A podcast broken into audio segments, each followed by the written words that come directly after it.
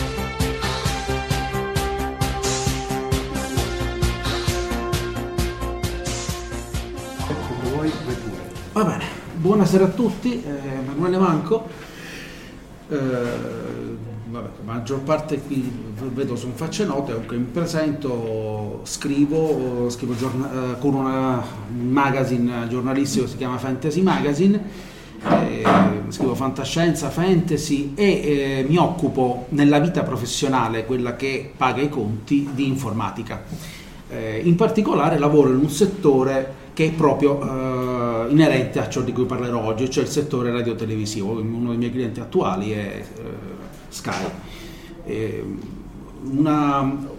Nella pratica del lavoro mi è capitato di incorrere in problematiche che riguardano poi quelli che sono i nostri consumi, chiamiamoli così, le nostre fruizioni televisive, anche di fantascienza, di fantasy.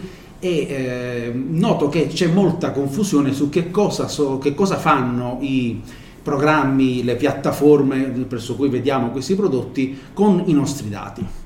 I dati sono quello che si definisce al momento con quella parola altisonante Big Data.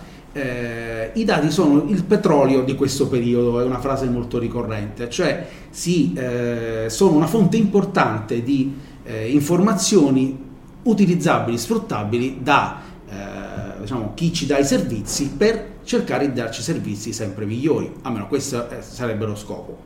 al più in tante occasioni noi diamo questi dati assolutamente in maniera volontaria, perché vogliamo che il servizio funzioni e dobbiamo darli, cioè nel senso dobbiamo dare un consenso, quindi da questo punto di vista non ci viene rubato nulla. Quindi non parlerò qui di cose misteriose, del fatto che i dati vengono in qualche modo estorti, anche se poi ci sono degli aspetti legati a cosa facciamo a quello che facciamo in rete, che effettivamente possono dare delle problematiche. Ma non entriamo in questo campo, entriamo invece nel campo più specifico delle piattaforme online e di ciò che viene fatto. In generale, diciamo, c'è questo interessante saggio di Dominique Cardon che dice: cosa sognano gli algoritmi, le nostre vite al tempo di Big Data. Questa frase mi sembra molto interessante perché riflette un po' ciò che viene fatto di quello che facciamo in generale quando fruiamo della rete, ovvero sia ci sono 4 misure in qualche modo che riguardano quello che facciamo in rete.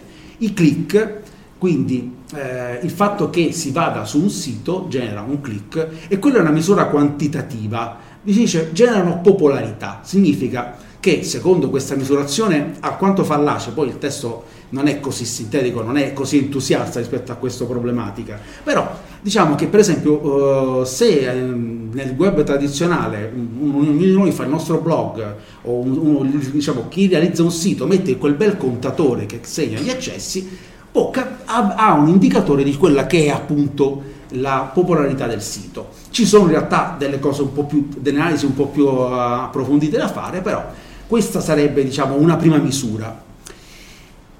Le citazioni, cioè il fatto che in qualche modo un sito o una persona possa essere linkata a un altro sito, genera quella che viene definita la misura dell'autorità della navigazione o del sito verso cui andiamo. Anche lì autorità, autorevolezza, bisogna stare un po' attenti a quello a usare questi termini, meriterebbe un'analisi più approfondita. Idem per quanto riguarda quel concetto che addirittura viene detto la reputazione, cioè le interazioni social, Facebook, Twitter, il fatto che una persona possa ricevere più o meno risposta, autorevolezza, autorità, cioè attenzione, anche lì sarebbe un mondo da aprire, noi dovremmo arrivare poi alla 4ª misura, ma il fatto che una persona particolarmente spregevole possa esprimere un po' un suo parere in rete e avere migliaia di persone che lo seguono e poi anche migliaia di persone che lo criticano, genera autorevolezza della persona. Secondo queste misurazioni così for dummies, cioè questi programmi, questi algoritmi, sì, allora noi alimentiamo le persone che generano questo traffico in questo modo, semplicemente andandogli anche a rispondere contro, generando quindi una conversazione, mentre bisognerebbe andare sul contenuto delle cose che vengono dette per veramente parlare di autorevolezza. E poi andiamo alle tracce, che poi sono appunto ciò che è interessante per l'aspetto della serialità televisiva, cioè le misure che vengono fatte di ciò che navighiamo, di ciò che vediamo, affinché gli algoritmi o i programmi preposti allo scopo possano predire quello che noi vorremmo vedere, quello che noi vorremmo consumare, quello che noi vorremmo fare dopo quello che abbiamo già fatto prima. È quel meccanismo per cui se io cerco su Google una pentola, poi mi spunta un sito, mi spunta la pubblicità su un altro sito di pentole, su Amazon mi vengono proposte pentole e così via. C'è quel concetto secondo cui se io ho fatto qualcosa, allora dovrò fare qualcos'altro. E questo è un po' quello che riguarda i consigli che ci vengono dati da queste piattaforme online. Quindi, riassumendo, abbiamo detto appunto le pagine web misurano i click. I motori di ricerca dicono: oh, guarda quanti link c'ha la persona. Quindi è Google che dà la misura di quella che viene chiamata autorevolezza, perché secondo Google se una persona è molto cercata allora è autorevole. La reputazione, abbiamo detto appunto questi social, le interazioni sociali.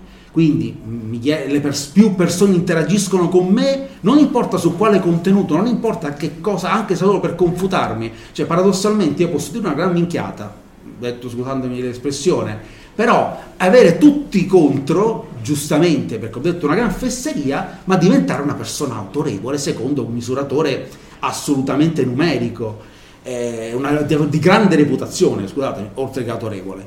E qui appunto veniamo all'aspetto invece che sarà collegato, diciamo le keyword collegate molte volte a questo concetto delle predizioni sono appunto gli algoritmi, il cosiddetto deep learning, cioè questi algoritmi che esplorano i dati a disposizione affinché possano ricavare le informazioni per darci dei suggerimenti su prodotti da acquistare, cose da vedere.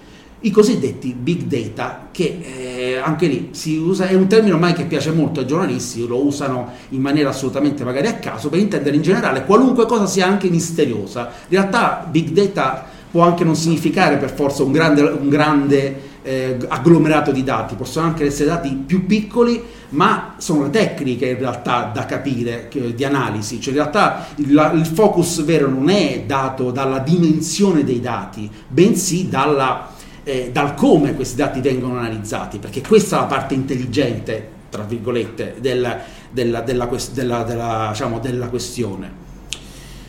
In TV, quindi andiamo proprio all'esempio televisivo. Noi veniamo da un modello, quello della rilevazione dei dati televisivi, che era quello dell'Auditel, generalmente quello tipico del broadcasting televisivo. Quando la RAI, Mediaset, tutti i network che trasmettono quello che adesso è il digitale terrestre, una volta la classica l'antenna televisiva, le frequenze VHF o UHF, non è che l'operatore sa effettivamente cosa io ho visto, perché non lo può sapere, non c'è una comunicazione che ritorna all'operatore, alla RAI, alla 7 o chi per sia. Allora si è creato un sistema chiamato dell'auditor, ovvero un campione di consumatori ideali, di famiglie, un campione selezionato secondo quelli che possono essere i criteri di chi vuole vendere i prodotti attraverso la TV, e quel campione diventa rappresentativo dell'intera popolazione italiana. Si proietta in qualche modo quello che potrebbe essere i comportamenti su tutta la popolazione. Quel campione è misurato perché hanno uno scatolotto che registra quello che vedono, quindi appunto non è il broadcast, il segnale arriva allo scatolotto, lo scatolotto ritorna poi il segnale a chi lo raccoglie per poi darlo agli operatori televisivi e poi anche al pubblico, perché questi dati comunque sono pubblici, per dare l'informazione su quanti milioni di persone vedono una trasmissione. Il calcolo non è preciso, perché appunto è un campione. Io mi ricordo una gag di quelli della notte di Catalano, per cui a un certo punto si dice: guardate, ci sono, secondo le rilevazioni Auditel, 5.000 persone, all'epoca esistevano ancora i monoscopi, cioè il momento in cui la TV non trasmetteva perché c'era l'interruzione da mezzanotte alle 4 del mattino. Allora guardate, ci sono 5.000 persone che dalle 0 alle 4 guardano il monoscopio. Questo perché significava che, siccome nella famiglia Auditel c'erano magari stati 100 televisori accesi in quel momento per qualche minuto, perché magari uno cercava sul canale qualcosa, vai sul monoscopio, il passaggio viene registrato, a questo punto riportata questa percentuale sull'intero territorio nazionale, 5.000 persone stanno lì. Non era vero, però, e ci scherzavano su questa cosa: guardate quanto sono simpatiche queste 5.000 persone che preferiscono vedere il monoscopio. Questa cosa, questa aneddotistica, però rende l'idea di che cos'è la rilevazione, cioè dà delle approssimazioni, che sono comunque approssimazioni abbastanza veritiere, cioè non è che adesso vengono cannate. Per esempio, se viene detto che 33 milioni di spettatori, magari queste cifre ormai non ci sono più, ma se viene detto che 4 milioni di persone vedono qualcosa, se non sono 4 milioni e 100, sono 4 milioni e 2, 4 milioni e 150, c'è sempre una oscillazione.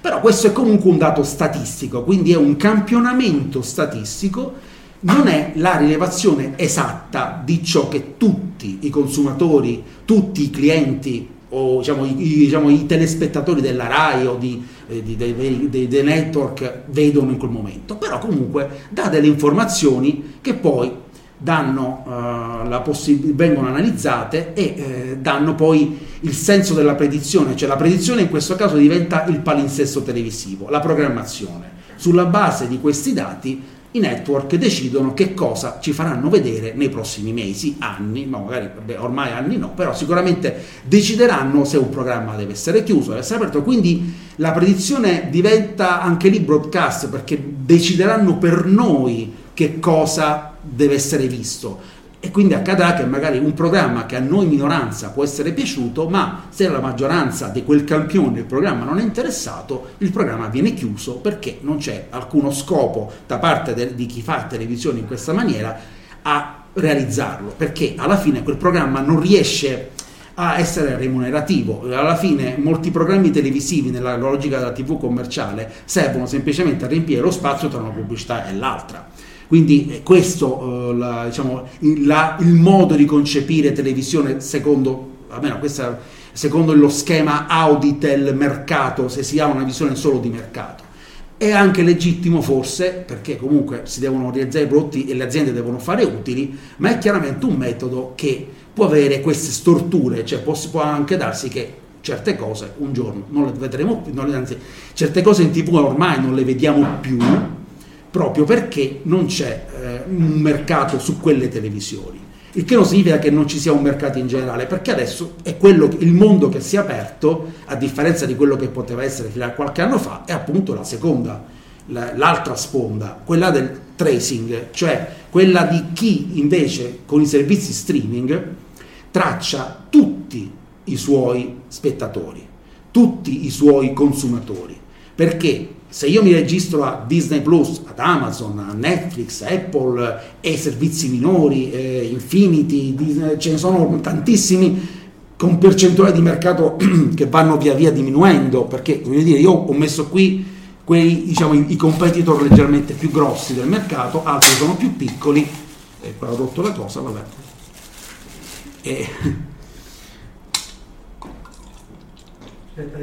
No vabbè, per fortuna...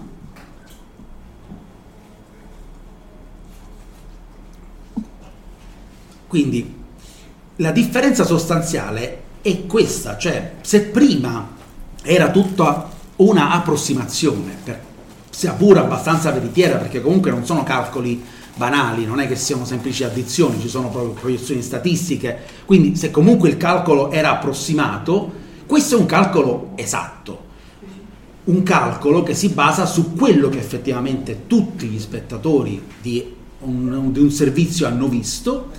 Non solo, le metriche aumentano perché la visione, l'abbandono, lo scaricamento, ci sono tante variabili che vengono misurate, le variabili che noi in quel momento appunto misuriamo, ma anche variabili che noi non appaiono come tali. Per esempio il sistema potrebbe essere un sistema chiuso, un sistema tipo Netflix, dice ok, io misuro solamente quello che lo spettatore vede sulla mia piattaforma, ma in realtà se pensiamo al web come un sistema che è interconnesso, in realtà quello che avviene è proprio quello che avviene, che ho detto prima per esempio sul discorso di Amazon. Se io sono interessato a dei film di fantascienza su Amazon o su un'altra piattaforma online e questa piattaforma comunica al mio browser quello che ho fatto, la navigazione che ho fatto, mediante il sistema dei cookie di terze parti, così chiamato, un sito internet che offre un altro servizio di streaming, se legge quel cookie di terze parti e sa che io ho avuto un interesse per un film di fantascienza, se io ho dato l'autorizzazione, perché anche lì, ricordiamoci che in realtà quando vado su un sito bisogna leggerle bene le condizioni, i siti ci dicono sempre, ormai anche per legge, per le norme che ci sono, GDPR, sono molto serie le norme e gli operatori, vi posso assicurare, le prendono seriamente, non rubano dati, non rubano dati, almeno quelli grossi e quelli seri. Sto parlando di aziende che hanno fatturati di milioni di euro e non mettono a rischio multe milionarie in euro, in decine di milioni di euro per un uso garibaldino dei dati dell'utenza. Però questi dati non li diamo e a quel punto poi Netflix potrebbe consigliarci un film di fantascienza non tanto perché l'abbiamo visto su Netflix, ma quanto perché abbiamo manifestato un interesse su un'altra piattaforma. Questo è un dato da tenere sempre presente. Non solo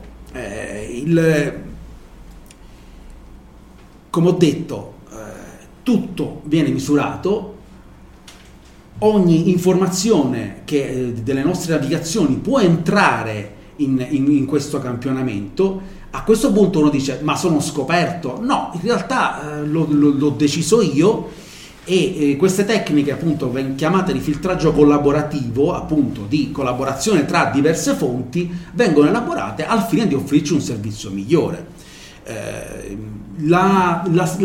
Diciamo, l'idea che questo genere di servizi rubi i dati dell'utenza è un po' da accantonare, diciamo, nel mondo reale, se no siamo nel mondo, diciamo, delle paranoie da parte di chi utilizza da parte di chi utilizza i sistemi.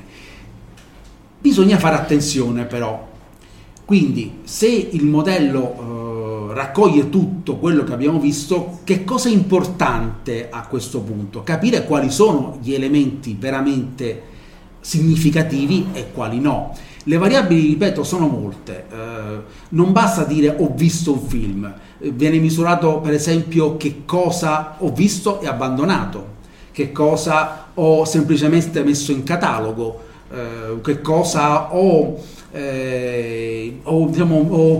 addirittura, diciamo, iniziato ma non ho continuato anche dopo mesi. Queste informazioni il più delle volte vengono usate per predizioni che pensano, diciamo, più di quanto noi non crediamo, perché per esempio gli algoritmi molte volte sono tarati per stimolarci a farci rimanere purtroppo sulle cose che abbiamo preferito, perché e questa è la grossa struttura, cioè il grosso problema secondo me di questo sistema è la creazione che poi accade anche nei social network, delle echo chamber, cioè di luoghi in cui noi abbiamo visto film di fantascienza, abbiamo avuto interesse per film di fantascienza e ci continuano a proporre film di fantascienza, anche se poi per esempio nelle nostre to-do list, delle nostre liste di che cosa vorremmo vedere, abbiamo messo, che so, un film cecoslovacco. Però se quel film cecoslovacco che parla delle drammi esistenziali noi in realtà non l'abbiamo visto, ecco, questa misurazione ci dirà: guardate, non è vero che tu sei interessato a quel film, in realtà tu hai visto e hai finito il film, la porcata Cosmic Sin con Bruce Willis, hai visto il B-movie della Troma, non è vero che tu vuoi vedere film interessanti, vuoi vedere in realtà quindi per questo dico, gli algoritmi cercano di pensare al nostro posto perché vogliono proporci qualcosa che loro riescono a venderci meglio, a farci entrare, diciamo, nel servizio, facendoci vedere quello che realmente abbiamo gradito. Possiamo ingannarli? Sì, nel senso che dovremmo cominciare a ragionare su quello che realmente vogliamo vedere, e in qualche modo è il consumo reale che dovrebbe indirizzare. Se non è un inganno, in realtà l'idea che, scusatemi, se realmente vogliamo qualcosa, se realmente vogliamo ottenere da queste piattaforme un servizio che sia quello che, diciamo, che riteniamo soddisfacente, dovremmo a questo punto usarlo meglio, usarlo per quello che effettivamente è, non come un contenitore di desideri. Il problema è il sovraffollamento. In questo momento i servizi che realizzano, diciamo, che dal mio punto di vista, che propongono contenuti, stanno in questo momento raggiungendo la saturazione. Quindi se da un lato inizialmente eravamo contenti e soddisfatti perché c'era Netflix, perché c'era Amazon, perché abbiamo su Disney, adesso Disney ha aumentato ancora l'offerta, dobbiamo anche capire se tutto questo ci serve realmente o no. Io penso che nei prossimi anni assisteremo a una moria di questi, diciamo, di questi servizi perché non è possibile che questo mercato si espanda all'infinito come ogni mercato e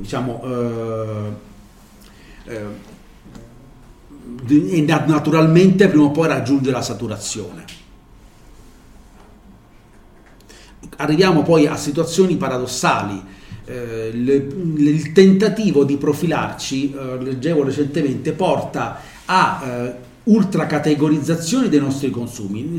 C'è una il caso di Netflix è diventato paradossale, perché Netflix ha al suo interno una sottocategorizzazione del genere film noir visti da con protagonisti quarantenni, cioè ha categorie, c'è un punto citato nel libro, scopriamo che secondo quella che è la nostra età, secondo quelle che non si consumano, secondo ciò che realizziamo nel, diciamo, le navigazioni che facciamo, vengono proposte le categorie più strane. Quindi, diciamo, da questo punto di vista l'iperutilizzo da parte dei network, delle piattaforme, di questi, la fiducia estrema, diciamo, nelle possibilità dei programmi, ha generato, a mio giudizio, è un eccesso di informazione. E secondo me se c'è un eccesso di informazione, alla fine c'è nessuna informazione. Cioè, in realtà il risultato poi qual è? Che gli stessi suggerimenti che ci vengono dati da queste piattaforme diventano inutili. Cioè, quante volte passiamo serate davanti a Netflix o davanti alle piattaforme guardando le figurine, dico io, cioè cominciando a scorrere, perché c'è questa valanga di prodotti, valanga di suggerimenti, e stiamo lì a guardare sinossi. Cioè il vero limite uno dei grossi limiti di questi sistemi è diventato questo ormai: eccesso di informazioni su quello che facciamo e eccesso di offerta. Quindi per questo prevedo che non prevedo veramente la fine, perché è inutile nascondersi. Se ancora c'è gente nel mondo della TV generalista, o nel mondo della TV in generale, che è convinto che queste cose spariranno improvvisamente come sono arrivate, perché un giorno si tornerà ai bei vecchi sistemi, per cui i direttori di rete potranno fare la loro valutazione sull'Auditel, la gente potrà essere indirizzata, torneranno le milioni di persone, 16 milioni di persone a guardare lo sceneggiato televisivo o la fiction televisiva. Purtroppo no, secondo me è inutile, i tempi vanno sempre avanti, un po' come con l'ebook è arrivato, magari non è cresciuto come pensavamo, ma ormai non si tornerà ai tempi del libro di carta, delle pianificazioni della carta, così come con la TV non si tornerà a quei vecchi tempi, si tornerà a una parcellizzazione che dovremo guidare più noi che i network, che le piattaforme.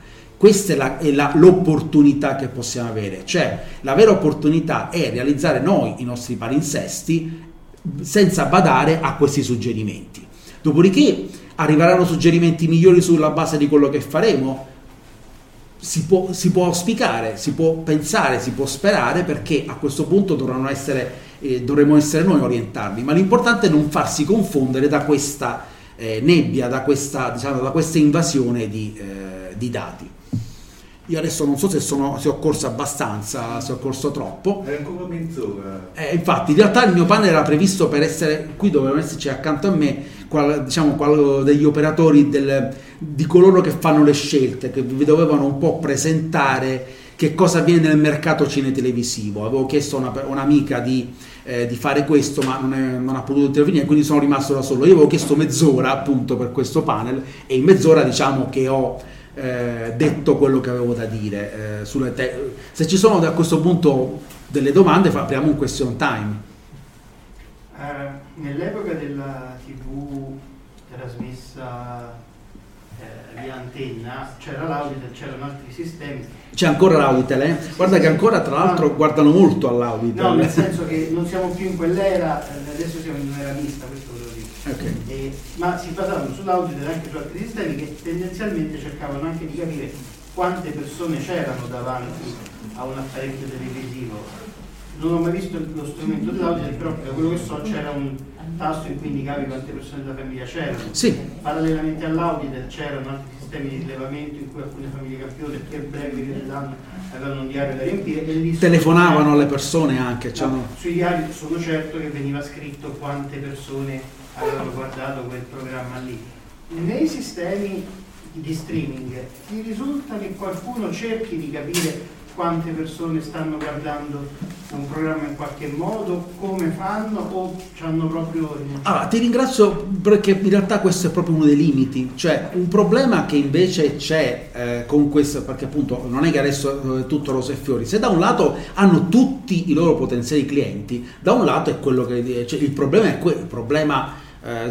questo dato, diciamo, è viziato dal fatto che non so se effettivamente in quel momento la persona che ha fatto click era da sola o c'erano 10 persone, 3 o 4. In qualche modo stanno cercando, per esempio Disney sta cercando di intercettare questo consumo come? Facendo delle medie, perché in realtà per esempio c'è una modalità Disney Plus che è quella della visione collaborativa, cioè ti dicono guardate, va agli utenti, però sempre misurato sull'utente, perché in quel caso la metrica è l'utente unico che si logga al servizio. Se vari utenti si loggano e dicono che lo guardano insieme, ho una rilevazione più esatta di gruppo che sta vedendo.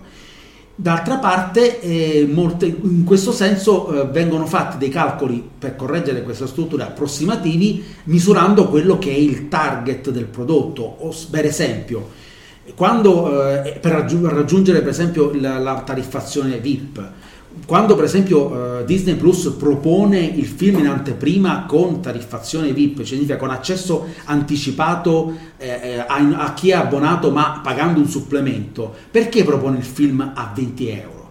Non lo propone perché tu dici, ma che miseria, 20 euro per un film in streaming sono tantissimi, perché? Il loro ragionamento è, secondo me questo film verrà visto da una famiglia media di 4 persone che per andare al cinema spenderebbe 40 euro. Allora io 20 euro lo considero un prezzo concorrenziale rispetto alla visione al cinema, quindi visto che in questo momento tu, parliamo che questa modalità è nata nel periodo di pandemia quando non si sapeva diciamo se i cinema sarebbero stati aperti o meno, io offro una modalità alternativa al cinema a un prezzo che è concorrenziale a quello del cinema, di meno non posso perché devo remunerare il prodotto, devo provarci quantomeno.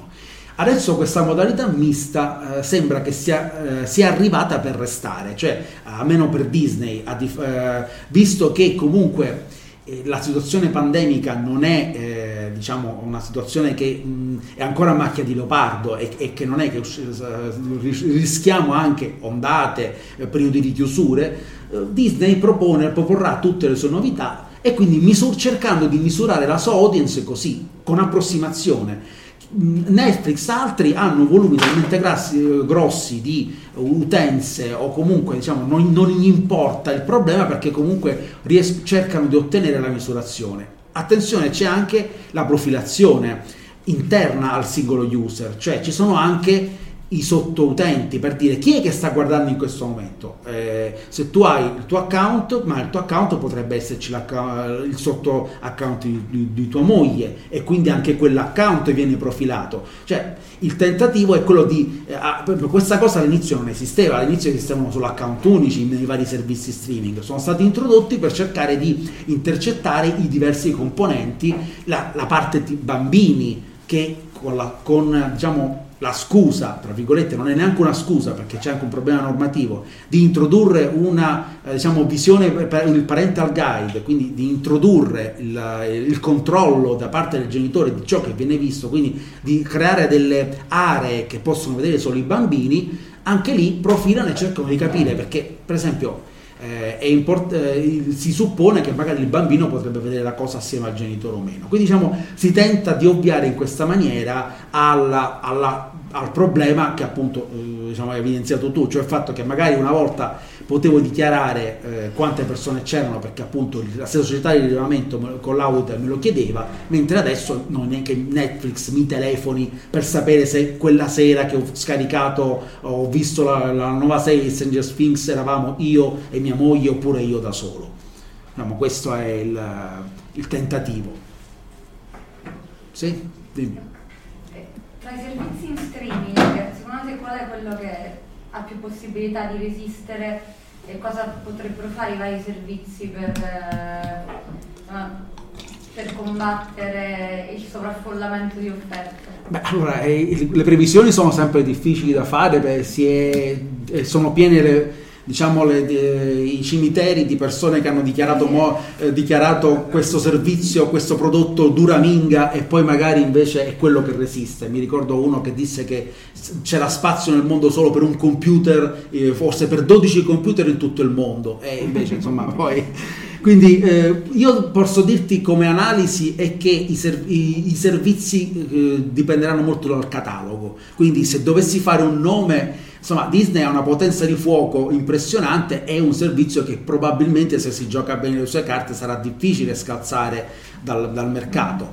D'altra parte altri servizi cercano la loro sopravvivenza appunto anche sul catalogo, però attenzione, c'è anche una grossa possibilità che ovviamente non, a differenza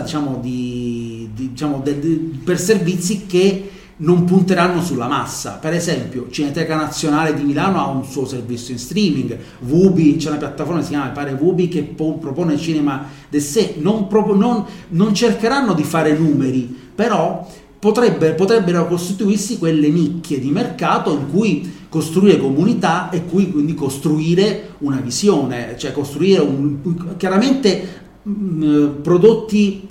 Cioè, avranno entrate minori, avranno un mercato sicuramente più piccolo, ma margini di sopravvivenza comunque potrebbero esserci. Quindi io da un lato vedo il rischio, diciamo, l'accorpamento su grossi servizi di gente che ha catalogo per il consumo tra virgolette più mainstream, mentre qualche possibilità per i consumi, diciamo, di nicchia c'è e credo che possa crescere nel tempo, un po' come adesso accade che piccole case editrici riescono a trovare mediante le book degli spazi che prima per esempio l'editoria non riusciva a dargli, perché le librerie, la distribuzione, il mercato non riesce a darle. Chiaramente anche loro devono affinare, ed ecco perché io parlo che i big data in realtà possono anche essere small data, cioè nel senso che non è necessario che ci siano milioni di click da misurare, ma devono essere anche la qualità di quei click, cioè bisogna anche vedere anche quel centinaio di migliaia di persone possono essere una nicchia di mercato. Chiaramente c'è anche un problema di costi, nel senso che reperire un catalogo cinematografico può essere costoso anche se sono film fuori diritti. O non fuori diritti, cioè film di parecchio tempo fa ma ancora di cui i diritti non sono scaduti. Questo è un problema che si pone anche per esempio se vuoi fare un cineforum. Ancora il mercato cinetelevisivo, il mercato, diciamo, cinematografico è profilato su livelli di prezzo e di costo, per cui se vuoi fare un cineforum su un film degli anni 50 ti costa ancora l'ira di Dio e sai che difficilmente ci potrà rientrare. Adesso con lo streaming forse si possono tentare queste strade, perché i costi dovrebbero essere inferiori. C'è anche lo streaming del Castillo di Trieste, che è un bel caso. Sì, di sta cercando di crearsi un prodotto di nicchia, cioè ha una visione quindi verticale su un gruppo di appassionati. Una cosa che Netflix, diciamo, ha tentato di fare, però voglio dire, Netflix ormai deve ragionare con i grossi player. Se prima era l'antagonista, era l'outsider che usciva dal mercato con una proposta anche nuova, perché appunto in realtà io quando mi parlano di TV ho sempre qualche remora quando parlo di Netflix, Disney Plus, perché io più che come TV la penso come un video in streaming, cioè dal mio punto di vista, cioè come dire Netflix d'altra parte era un noleggiatore di DVD nella sua storia, che poi è passato, ha smaterializzato il supporto ed è passata all'online. Quindi da questo punto di vista non è TV se si intende nel modo tradizionale di fare TV, che era appunto quello della programmazione dei palinsesti, dei network che broadcast.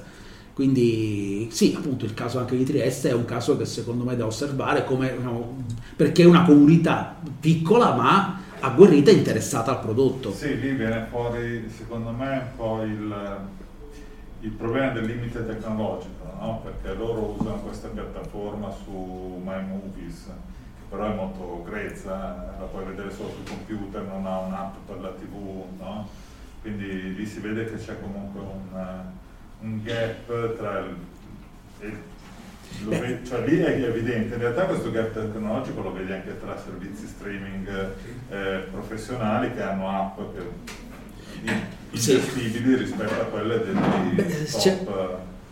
C'è anche una cosa che è successa quest'anno, cioè l'anno della pandemia e ha sorpreso molte persone così e c'è stato un aumento enorme di questi consumi. Tutti siamo rimasti in casa e ci sono stati servizi che erano destinati a morire che sono rimasti in piedi solo perché hanno avuto un improvviso aumento delle loro visioni, e chiaramente però senza avere quel tempo, perché comunque a sviluppare un'app, a sviluppare una piattaforma solida, il tempo comunque ci vuole. Quindi se da un mese all'altro ha un incremento di 10 volte del pubblico, allora MyMovies pure, MyMovies era una piattaforma che stava nascendo, con la pandemia ha assorbito i cinema, cioè ha creato un'infrastruttura per le sale cinematografiche chiuse, per tentare di intercettare quel pubblico, offrendo quindi in streaming alcuni film che non potevano andare in sala,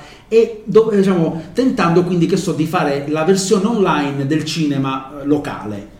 E questo è stato il primo servizio offerto da MyMovies, su cui poi si è appoggiato anche quello di Trieste. Ma l'hanno, non dico improvvisato, ma l'hanno messo in piedi con quasi in fretta e furia.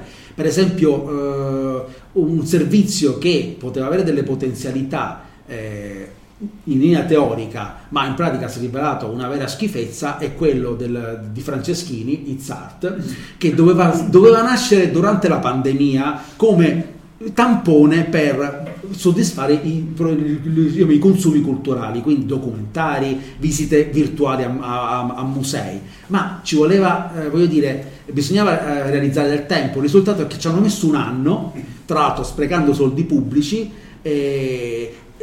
hanno debuttato quando invece le sale cinematografiche e i musei hanno aperto, e il servizio tra l'altro non ha contenuti validi. Addirittura hanno proposto contenuti che sono in altre piattaforme tipo RAI Play gratuiti o su YouTube, e li hanno proposti a 5 euro l'uno. Cioè uno dice, ma quindi molte volte neanche se hai tempo riesci a fare le cose, perché alla fine il dittatore in tutto questo è il contenuto. Content is the manager, viene detto in marketing. Se il contenuto non è valido, se l'infrastruttura, per esempio, anche lì quella di Cini tutto sommato era un'infrastruttura che reggeva, la usano, è un'infrastruttura rodata con logiche di business diverse da quelle di streaming. Non ne ho parlato perché lì è una piattaforma invece nella quale il prodotto viene comprato, è molto più simile al noleggio, quindi non rientra un po' nella casistica di cui ho parlato, e loro hanno addirittura così copi-incollato quel codice e l'hanno messo lì,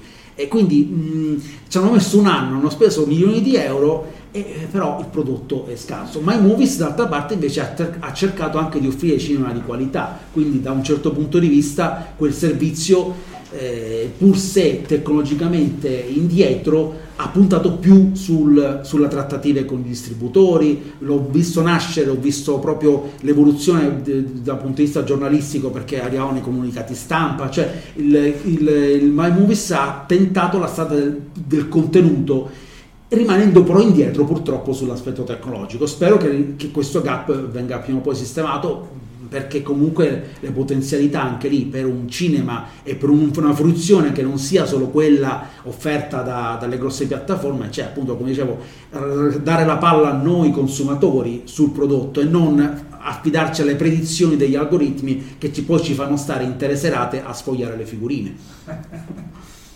Emanuele, prima praticamente hai fatto quel ragionamento sul fatto che sul discorso piattaforme streaming si arriverà a una situazione tipo Highlander, no? Non dico che ne resterà solo uno, ma ne resteranno solo pochi primi.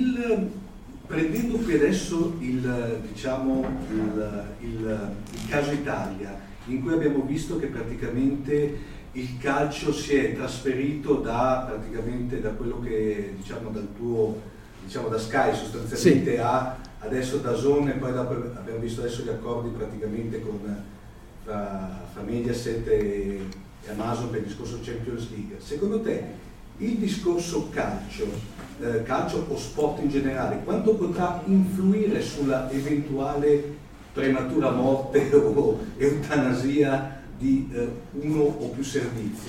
Allora, il discorso calcio, io secondo me il calcio non è un il calcio, lo sport, la diretta in generale non è un servizio che può essere fruito in questo momento realmente bene dai servizi di streaming. Io credo che un grosso problema che deve essere risolto al più presto, se vogliono fare dei servizi vantaggiosi, sia questo, perché l'abbiamo visto per esempio con gli europei recenti. Se guardavi in TV broadcast avevi l'azione più o meno, diciamo, con quel delay che praticamente ti fa in tempo reale, per te è tempo reale, in realtà è vero che c'è una velocità da considerare, però praticamente è tempo reale. Perdonami, c'è il caso che io seguivo per esempio la partita d'Italia sulla RAI e sentivo i vicini di casa che avevano Sky che esultavano 5 secondi prima. Esatto, su satellite arriva con una certa velocità.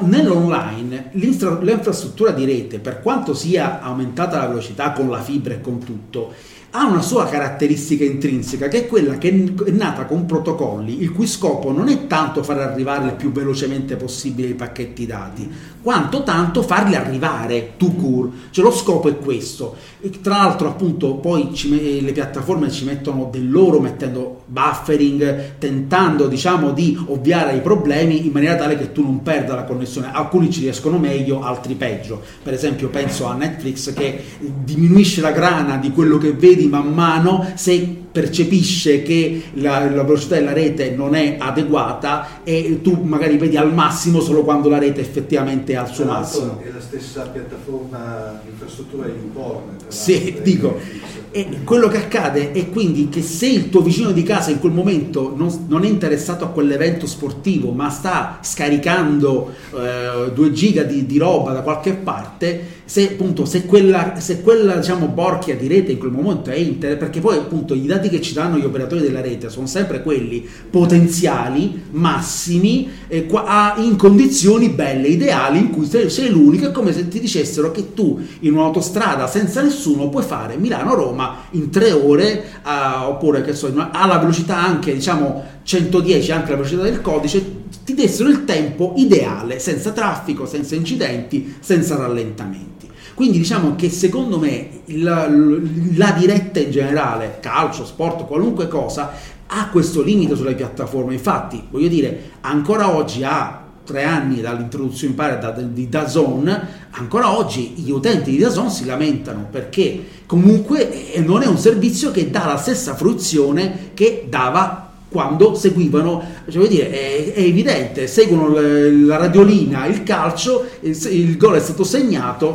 Voglio dire, io questa cosa non ho visto le partite degli europei, ma l'ho viste perché sentivo le esultanze in tempi differenti.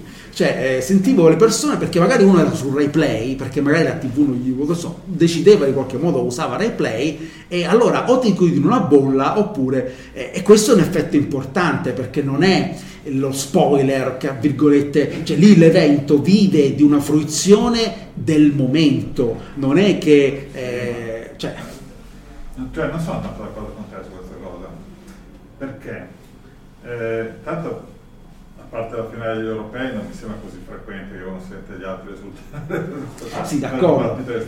Poi, tu hai fatto l'esempio dell'autostrada, dei treni, ma fino a 20 anni fa uno avrebbe detto i treni non hanno futuro perché sono mezzo lento e andremo tutti in aereo, invece poi è stata inventata l'alta velocità, cioè c'è un'evoluzione tecnologica nella io parlo dell'oggi, stiamo parlando dell'oggi. No? Secondo me il vero problema dello sport su via internet non è la velocità con cui arriva l'utente, ma il fatto che essendo in diretta c'è un sovraccarico di trasmissione, cioè mentre i film ognuno se lo vede quando vuole, quello se lo vedono tutti contemporaneamente, perciò hai un enorme carico di roba che viaggia contemporaneamente verso un sacco di film. Infatti, guarda, con le infrastrutture attuali si devono risolvere, diciamo, protocolli, si devono non solamente aumentare la velocità del cavo o di quello che è, ma anche trovare protocolli. Dico, quindi sì, non è che mi sembra in contraddizione con quello che dico, nel senso sono d'accordo che è chiaro che la situazione di oggi può essere migliorata e migliorabile, è quello che posso auspicare, è chiaro, ci sono X, quindi, però al momento si devono risolvere un po' di problemi per riuscire, quindi non è che non dico che non veda futuro, ma con l'evoluzione della tecnica secondo me alla fine probabilmente sarà anche questa la tendenza, anche perché potrà risolvere anche un sacco di problemi, voglio dire, l'abbiamo visto in quest'anno di pandemia abbiamo cominciato a essere tutti noi quasi produttori televisivi, cosa che prima non era incredibile solo pensarlo, cioè adesso esiste anche le dirette, queste cose hanno creato nuove forme di trasmissione in qualche modo, quindi che sono state ben supportate in questo caso alla rete, anche se anche lì c'è qualche delay, ma in quel caso è stato sicuramente meno importante, cioè voglio dire, il fatto che per esempio se durante le dirette che abbiamo fatto come Fantasy Magazine o fantascienza.com su YouTube si era leggermente prima rispetto a Facebook, era un po' relativo perché comunque eravamo tutti lì nei nostri schermi, probabilmente invece appunto l'effetto è stato sentito appunto perché è un evento, diciamo, più collettivo, più roboante quello del calcio, d'accordo, probabilmente le Olimpiadi vedremo arrivare 2 secondi prima il centometrista o vedremo finire prima il match di pallavolo, magari sarà importante per chi lo segue ma non così importante perché non c'è il rito collettivo, ecco. Qualche domanda? Qualche altra considerazione? Beh, se non ce ne sono...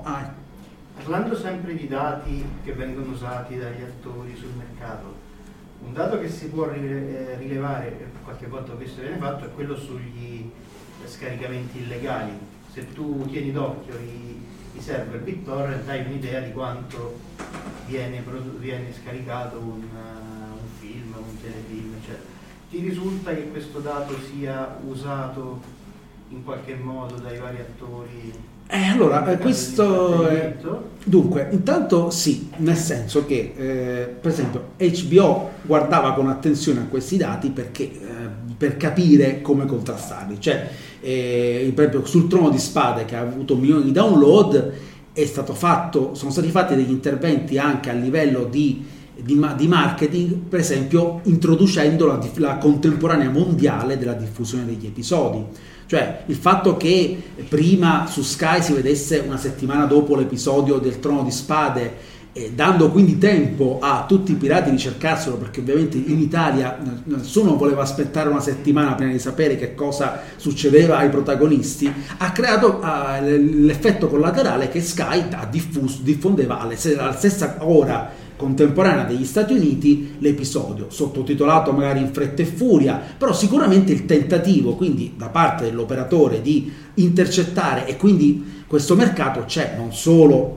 c'è questo tentativo, quindi anche dello scaricamento illegale, ma ci sono anche delle proprie task force, almeno io posso parlare, che proprio gruppi antipirateria che cercano di intercettare la diffusione del contenuto prodotto. Parliamoci chiaro, è una battaglia infinita ma viene condotta, perché sono soldi, perché si perde, non si considera il contenuto, cerco di dire questo, non si considera il contenuto perso come contenuto, cioè contenuto illegale come perso in alcuni casi, non dico in tutti ma in alcuni casi, perché in realtà poi il risultato di alcune campagne antipirateria hanno portato a un incremento degli abbonamenti, specialmente per quelle fruizioni, non dico magari le fruizioni di film o telefilm, ma per esempio le fruizioni, torniamo al discorso calcio, che diciamo io francamente non mi piace neanche, ma ormai ci siamo tornati,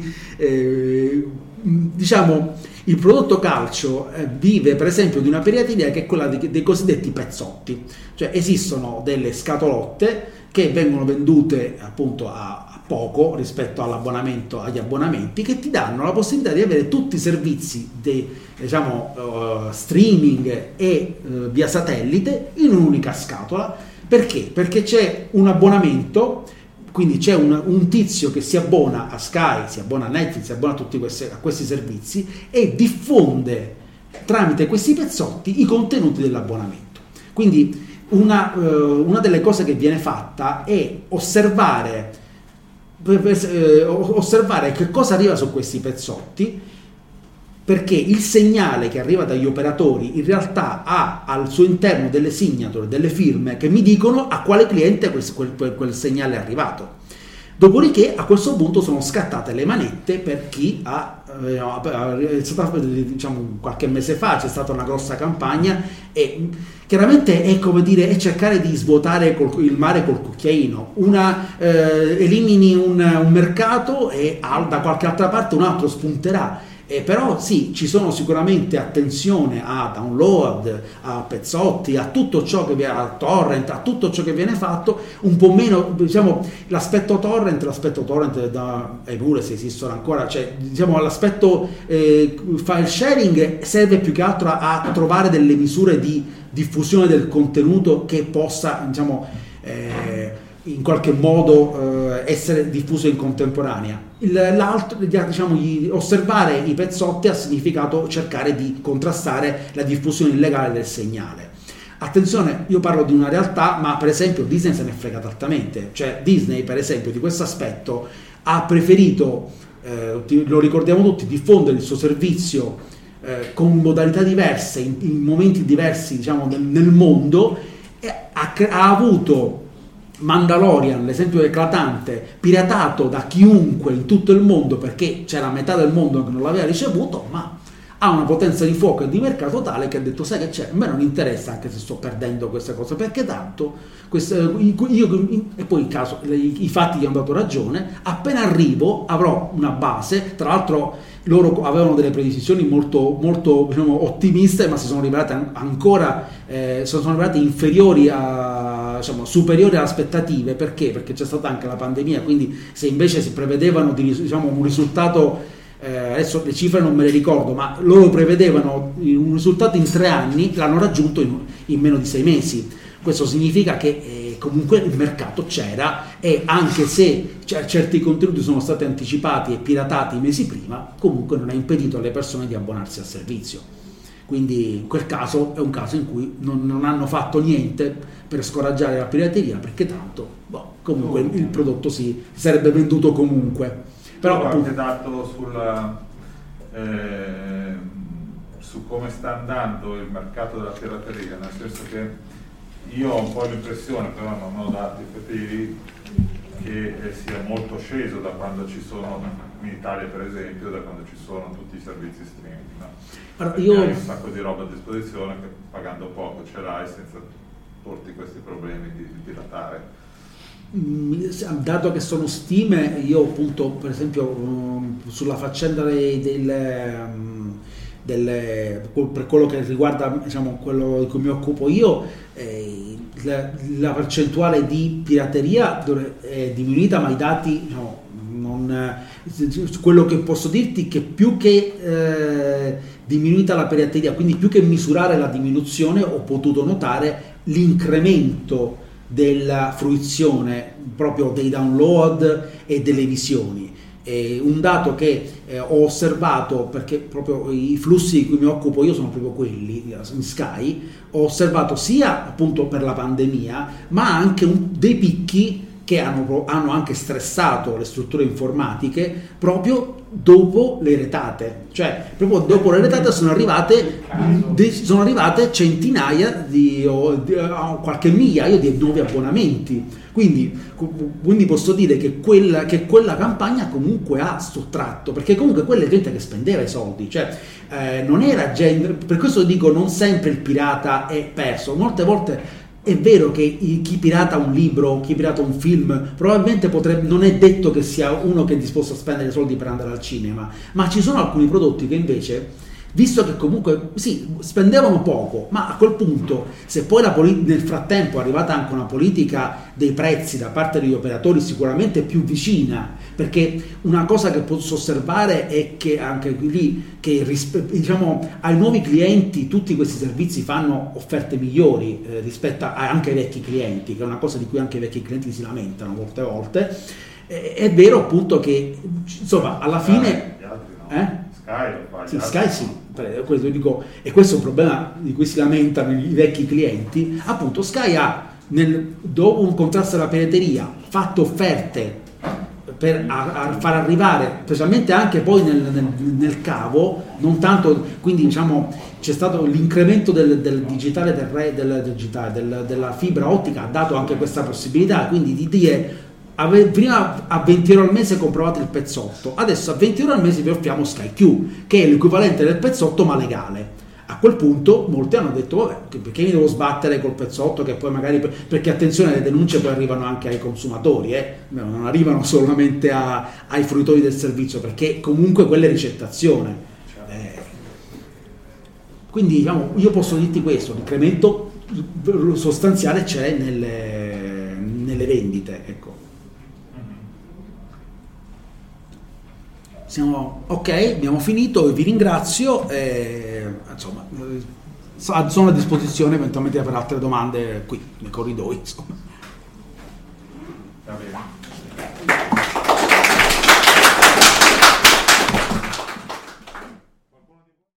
Avete ascoltato Fantascientificast, podcast di fantascienza e cronache della galassia, da un'idea di Paolo Bianchi e Omar Serafiti, con il contributo cibernetico del Cylon Prof Massimo De Santo. Potete seguirci ed interagire con noi sul nostro sito fantascientificast.it, su Facebook alla pagina Fantascientificast, su Twitter sul profilo @fantascicast, sul nostro canale Telegram t.me/fantascientificast, sulla nostra community Telegram t.me/fsccommunity. Se siete particolarmente timidi, potete utilizzare la vecchia, cara e affidabile posta elettronica scrivendoci all'indirizzo redazione@fantascientificas.it. Tutte le puntate sono disponibili sul nostro sito, su Apple iTunes, su Spotify e su Podbean all'indirizzo podcast.fantascientificas.it. Se volete, potete lasciarci una valutazione a 5 stelle su Apple iTunes ed offrirci una birra romulana o un gotto esplosivo pangalattico, sostenendoci tramite una donazione PayPal utilizzando l'apposito pulsante sul nostro sito. Fantascientificast è una produzione amatoriale, non si intende infrangere alcun copyright, i cui diritti appartengono ai rispettivi detentori. Autorizzazione SIAE 5612I5359. Nessun byte e nessun tribolo sono stati maltrattati durante la produzione di questo podcast. Alexa 4 e l'equipaggio di Fantascientificast vi augurano lunga vita e prosperità e vi danno appuntamento alla prossima puntata lungo la rotta di Kessel. Settimo simbolo inserito nel computer. Blocco 1 pronto. Blocco 1 posizionato. Potenza erogata 23%.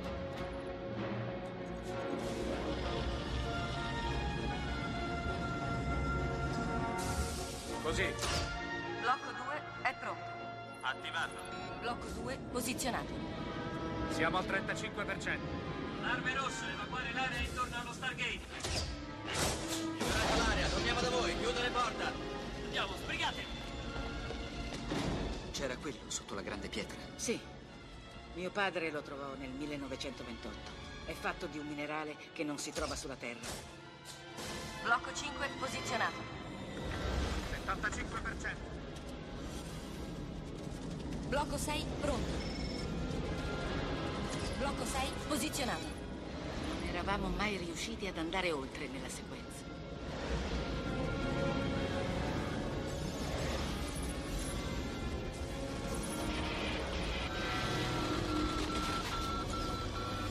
Blocco 7 è pronto. Pronto, attivato. Blocco 7 è posizionato.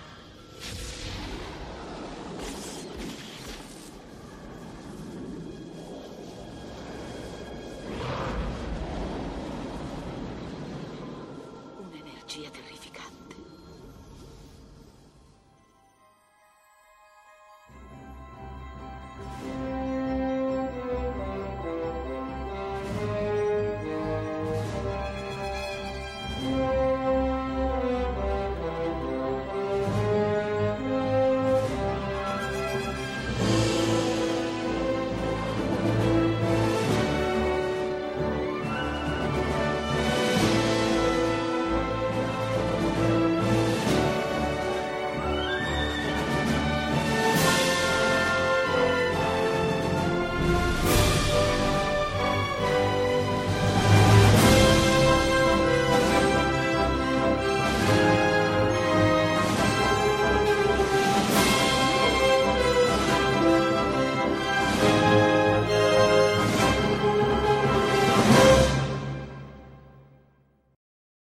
Parker, our purpose is simple.